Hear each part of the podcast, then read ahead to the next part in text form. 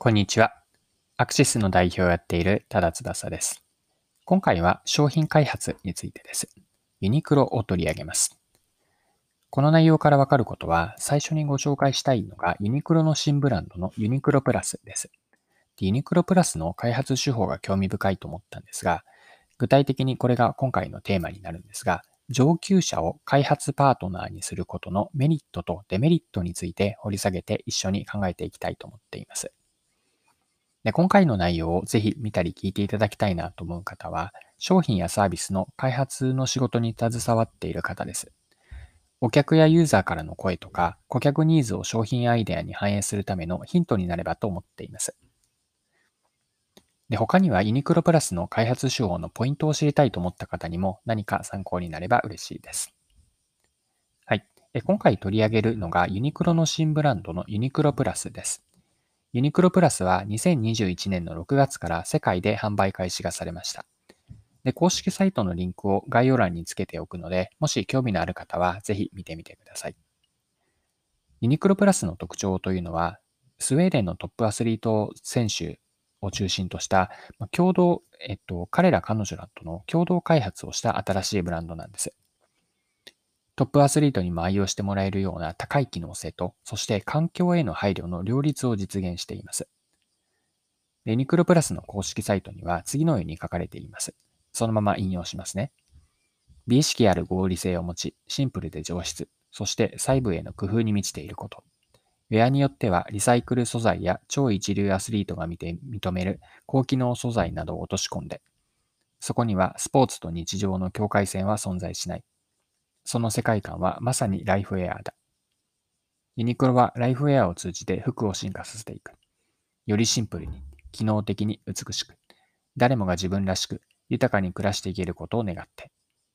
はい、以上がユニクロプラスの公式サイトに書かれていた内容でした。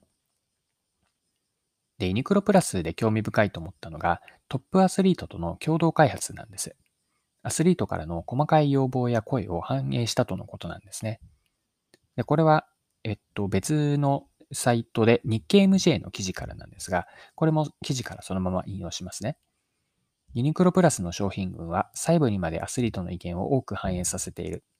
運動時に体の発汗場所や量を検証し、脇や腰回りといった汗をかけやすい部分の通気性を効果的に高めるなどの研究を重ねた。ユニクロの商品開発の本拠地、有明本部、東京江東に新設した服の基礎研究所が主体的な役割を果たした。で、ここからはですね、今のユニクロのプラスの開発手法ですね。この開発手法の意味合いと商品やサービス開発に学べることを考えていければと思っています。で、具体的には上級者のニーズを反映することのメリットとデメリット、上級者を開発パートナーにすることのメリットデメリットですね。これについて両方を見ていきながら深めていきましょう。はい。で、上級者を開発パートナーにすることのメリットからなんですが、ここで言っている上級者とは、ユニクロプラスの例で言うと、共同開発者であるトップアスリートの選手、アスリートですね。で、上級者の特徴というのは、ユニクロのユーザー、ここでは服の利用者なんですが、ユーザーとして服に求める機能レベルが高いことなんですね。で、アスリートなので激しく体を動かすし、激しく体を動かしても動作の妨げに服がならないことです。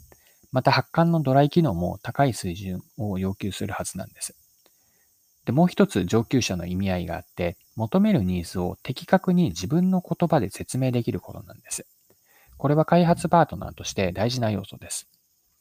というのは、いくら要求レベルが高かったとしても、開発者、ここでいう開発者というのは、今回の例ではユニクロ側なんですが、開発者に伝わらなければ、ユーザーのその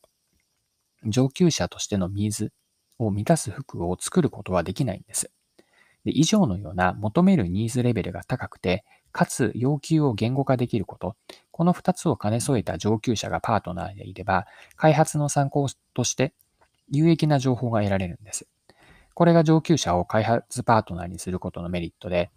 上級者という開発パートナーの存在は、競合商品との差別化の源泉になります。はい。で、ここまでがメリットだったんですが、一方で上級者を開発パートナーにすることのデメリット、より正確に表現すると注意点ですね。これもあるんです。何を言っているかなんですが、デメリットというか注意点は、上級者が求める高いニーズがマニアックすぎると、他の普通のユーザーが求めていないような商品やサービスが出来上がってしまうんです。例えばこれをもし起こったとしての架空のケース、仮定のケースなんですが、ユニクロプラスの例に当てはめてみます。で、トップアスリートが満足する高い機能性をもし実現できたとしても、もしですね、そこまでの高機能をアスリートではない一般の人が不要だった場合、これが注意点なんですね。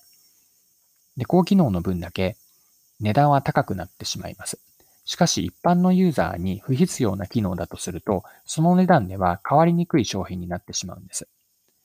上級者やヘビーユーザーを開発パートナーにする方法には、彼ら彼女らの一般ニーズではない要望を過度に聞きすぎてしまうと、その他大勢のニーズとかけ離れてしまう、こんな罠があるんですね。で、ここから言えることは、単なる上級者の御用聞きにはなっていけないんです。大事なのは、上級者のそのニーズを反映する商品やサービス開発においては、そのニーズは、一般的なのかどうかですね。それとも一部の人たち、ここで言ってる一部というのは上級者なんですが、上級者だけの特殊なニーズなのか、一般のその他大勢の人にも当てはまることなのか、この見極めが大事なんです。で、これがクリアされると、先ほどのメリットが生きてくる。つまり、上級者ならではの高いニーズは、その他大勢の人にも当てはまって、それがしっかりと実現できる服、開発商品ですね。今回で言うとユニクロプラスという服なんですが、それは、競合他社の服にはない独自化の源泉になっていきます。はい。そろそろクロージングです。今回はユニクロプラスに学ぶ商品開発についてでした。最後に簡単に内容をまとめておきましょう。ユニクロの新ブランド、ユニクロプラスというのは、トップアスリートの選手ですね。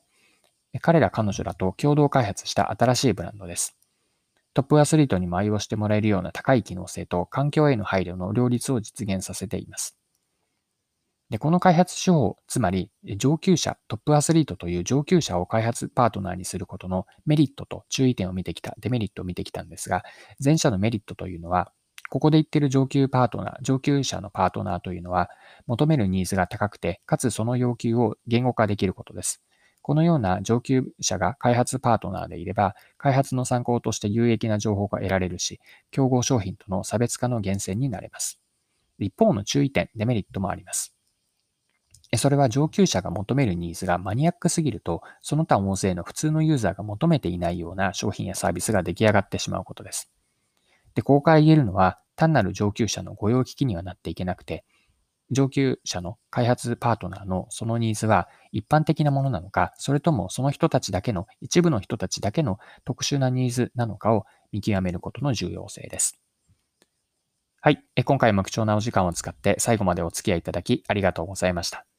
この配信のコンセプトは10分で見分けるビジネスセンスで、これからも更新は続けていくので、よかったら次回もぜひよろしくお願いします。それでは今日も素敵な一日にしていきましょう。